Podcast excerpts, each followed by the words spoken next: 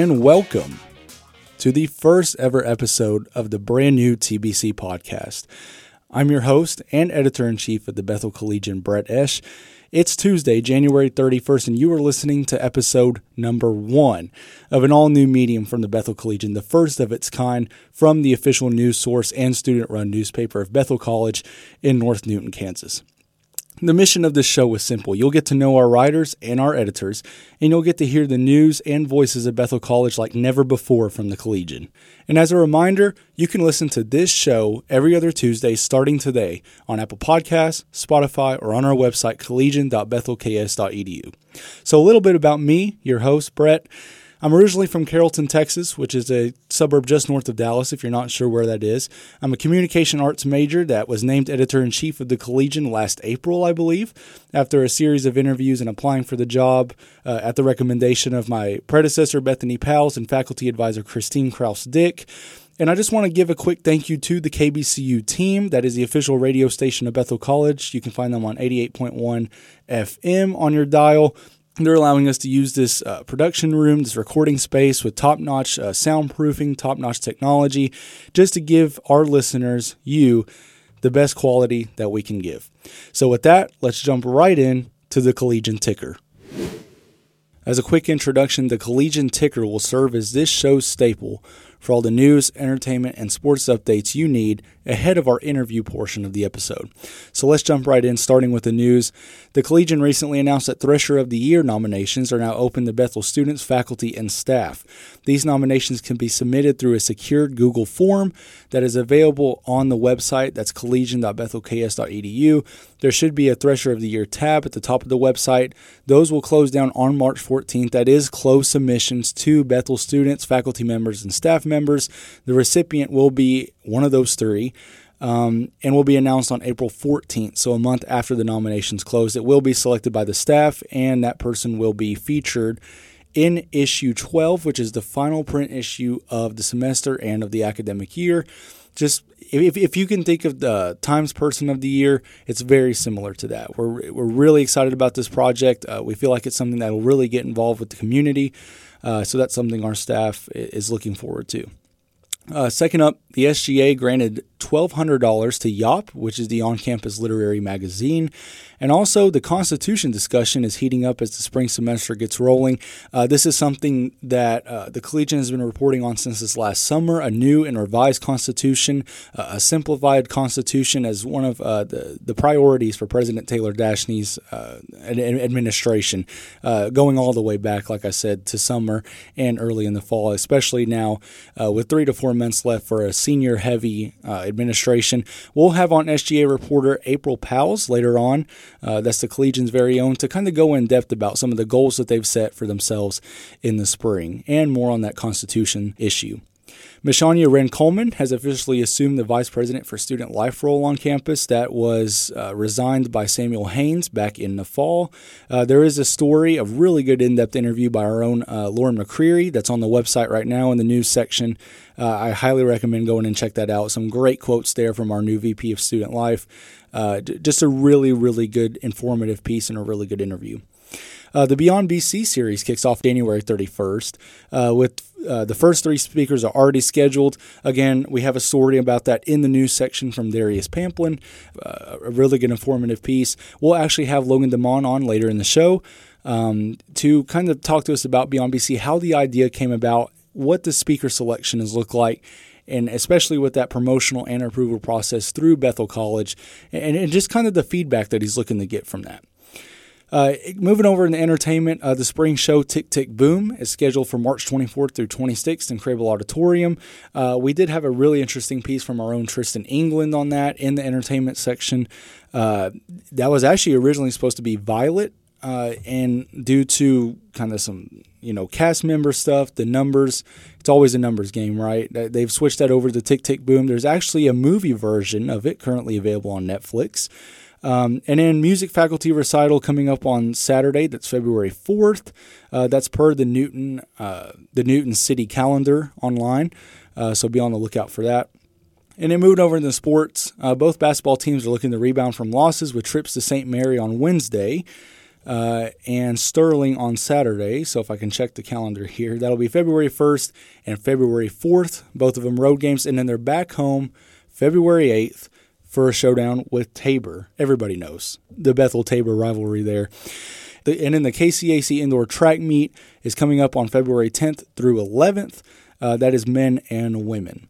If you'd like to submit information, any updates, uh, any news, uh, so it can be read right here, uh, you can email the collegian at collegian at bethelks.edu or DM the collegian on Twitter or Instagram.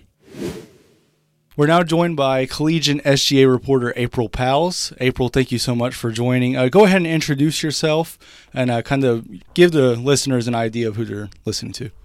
Yeah, um, my name is April Powls. I'm an art major here at Bethel College, um, and I'm potentially going to education, but no one needs to know that. Um, I am, as Brett said, the SGA reporter. I have been with the Collegian for two years now, almost two years. Um, I first came in thinking I was going to be a photographer, but that did not pan out.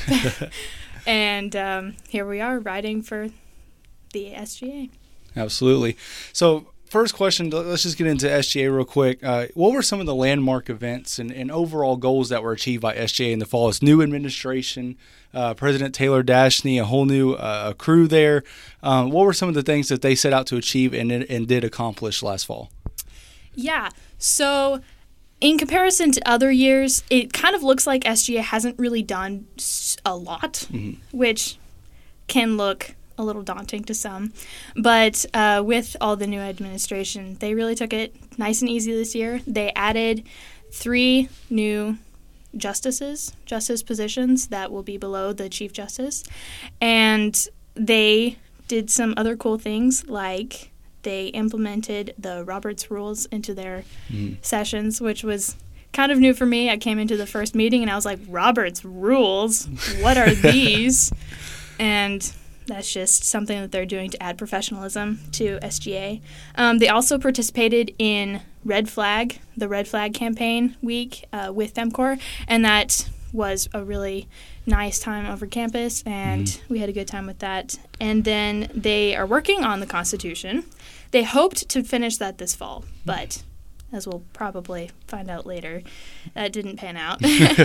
um, and they finished the Talkaphone Tower project. Okay.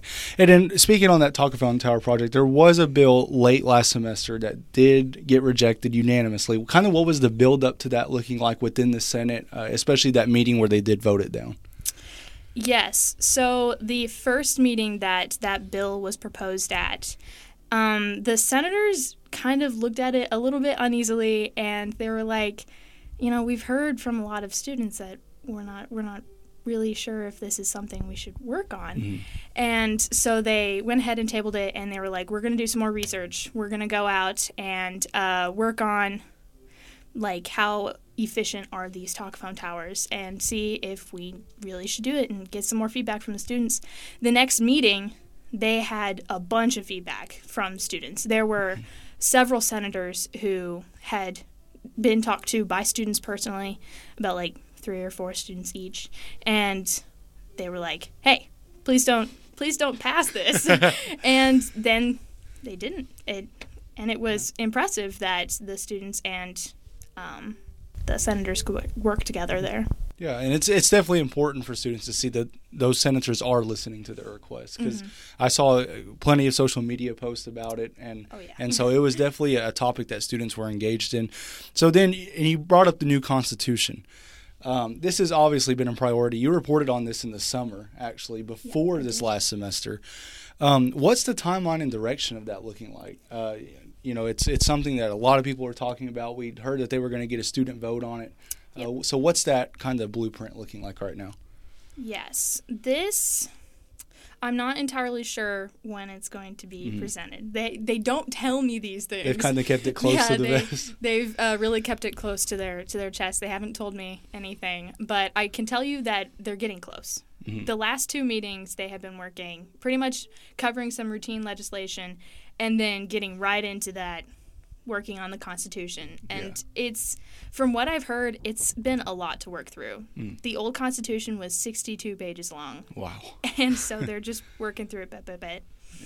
That's awesome. You know, and I was a SGA senator last year, and this was something that was kind of briefly brought up. And so, you know, it's not surprising that they're taking strides towards simplifying that. I think they just want to make everything much more efficient, Right. uh, which is Yeah. what it sounds like that you're confirming here. And so, outside of that, you know, last question for you is, you know, what other goals are SGA striving for in these next three to four months, especially as a it's a senior heavy administration uh, up at the top. Uh, President Dashney's a senior, Vice President Cannell. Um, so, so what are some things that they're looking to do outside of the Constitution for this spring? Right. I talked to uh, President Taylor Dashney about this a little bit, not a super lot, but um, she really talked about changing the narrative of SGA, and that's in quotes. you can see me, I did air quotes, it's Yeah. weird. Um, but she really wants to focus on answering the question why do we have SGA? And so that comes with like making SGA more useful to students. Um, that doesn't have any concrete goals that I know of right now, but just bridging the gap between the students and the administration and making SGA that bridge. That is their goal. And Yeah. That's what Dashney wants to set up. Absolutely, that's awesome. Well, thank you for joining. Uh, thank you for giving us some time to talk about SGA. They're doing some really important things, and uh, we appreciate your work for the Collegian. And uh, thank you, April. No problem. Next on the TBC podcast, we've got Logan DeMond joining. He's a senior here at Bethel College, and he has recently announced and promoted via the Bethel uh, social medias his new series, Beyond BC. Logan, thank you for joining. Absolutely. Uh, so, first question I got for you: What was the root of this idea, this Beyond BC idea, and what sparked you to create this series for the students, and just kind of giving them insight to people who have been there, done that with Bethel? And th- this is a long story. So this goes back over four years of me being here at Bethel.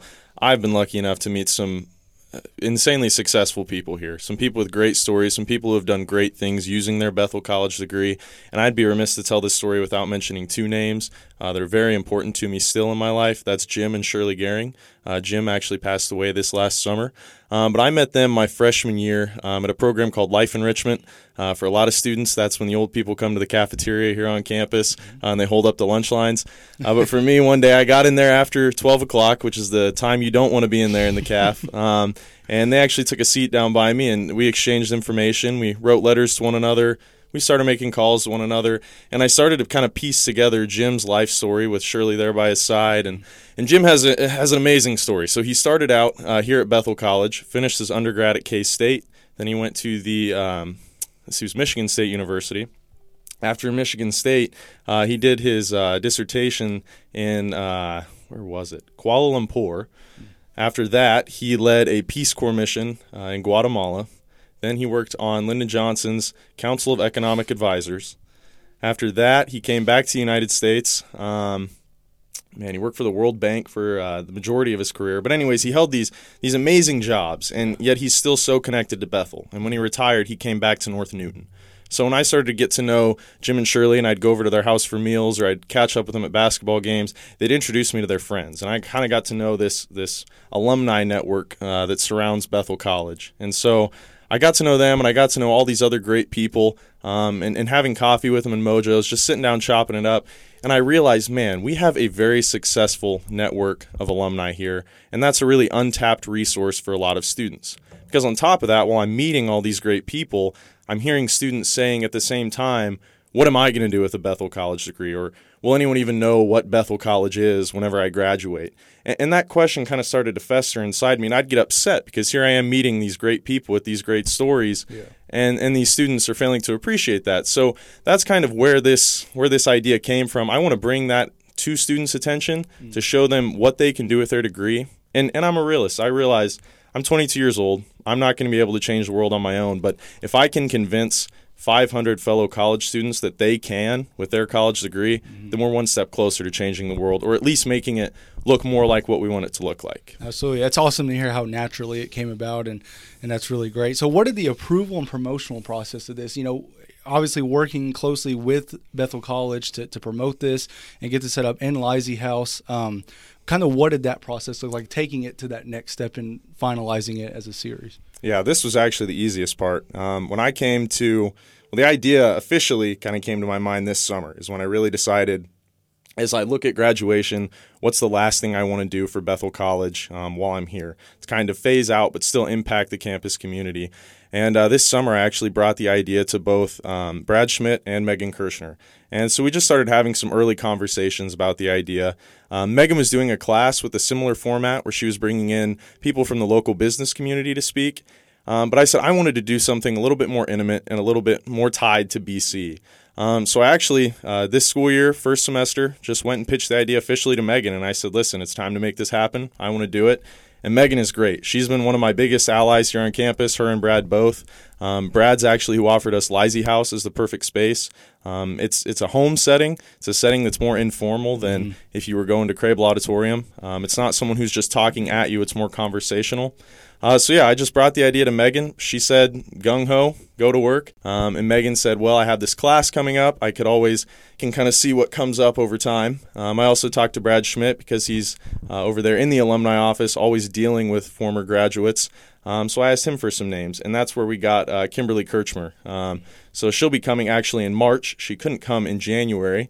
Uh, then I also reached out to someone that I went to school with. He was a senior when I was a freshman, John Hansberry. Mm-hmm. I, a lot of you might follow him on uh, TikTok, Twitter, Instagram.